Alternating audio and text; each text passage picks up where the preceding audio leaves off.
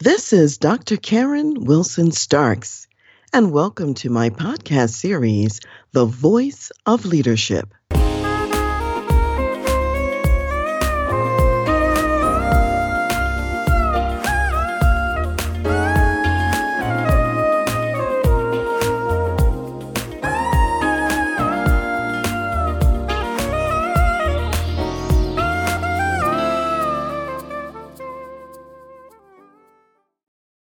Today is the 4th of July in the United States, which is actually Independence Day for the United States. So, this is the day that our country became free and no longer served as a colony. And you know what? Most people really would love to be free. And I know for myself personally, whenever I'm doing any kind of values audit, autonomy, freedom, or independence is somewhere in my top three values. So when I think about, for example, the United States, and I think about the agreement there, if you will, sort of like the collective vision of the country or, or promise or purpose would be the inalienable right to pursue life and liberty and happiness. And the whole notion of liberty, freedom, and justice for all. So when we think about freedom, freedom is really not about anarchy. Rather, it's really about agreeing to some purpose collectively and together. So, for example, if I think about my company, TransLeadership Incorporated, I would say that we are a values based and purpose led executive leadership development consulting company.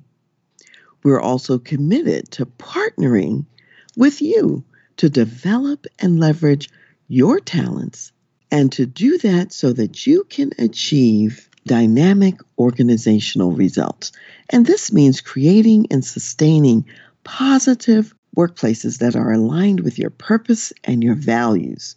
And again, with those outcomes being leaders empowered for dynamic organizational results. So, when we're talking about freedom, it's freedom to actually achieve that purpose or that mission, just like in the United States and the company kind of a purpose or vision statement. So, when we think about free to be me at work, number one, you want to think about finding people, first of all, who buy into your organizational purpose, and your why. That's crucial and that's important. Because if you really don't believe in, for example, what a country stands for or what they believe in, maybe you might not choose to immigrate, for example, to that country where you don't share that collective belief. Same thing as far as a company or an organization. If you don't believe in what the company stands for, maybe you might not choose to work for them. Now, once you've got that dialed in and you have people who really believe in the purpose, the why, the vision of the company, then you want those people to be free to be themselves, which means free to bring their signature strengths, gifts, and talents to the workplace. So that's number two. And number three, to figure out how to apply those gifts to best accomplish the organizational purpose or mission.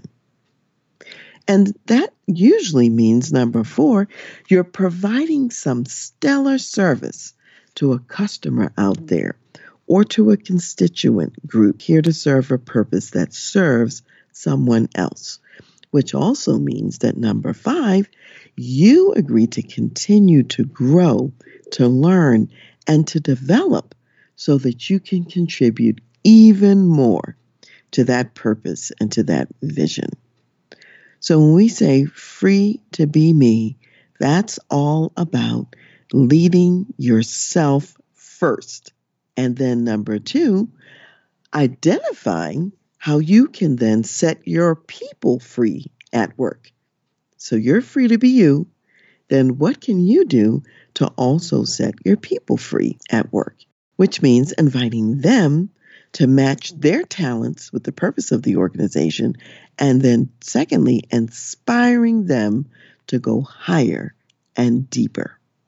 So today I've been sharing with you my definition of freedom and how it relates to your people in the workplace all being unified around purpose, vision, the why, and really being dialed in to who you serve.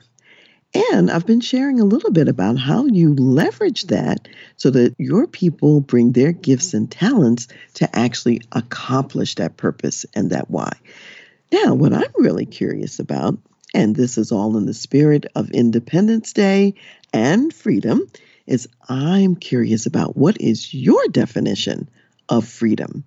And how do you leverage that definition in the workplace to inspire your people to bring their best to whatever you've defined as that freedom? So I'm going to invite you to correspond with me. So you may be listening on one of my social media channels, you may be listening on a podcast channel, or perhaps you'd like to go to my website, transleadership.com. Then drop me a note and let me know what you've identified as freedom and how you're using that in the workplace. I look forward to hearing from you, and thanks for joining me today.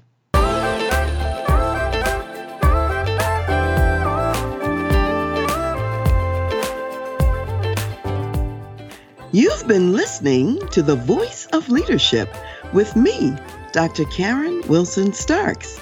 And I want to give a special thanks to jazz saxophonist Ron McMillan for granting us permission to use his gifted music on our show.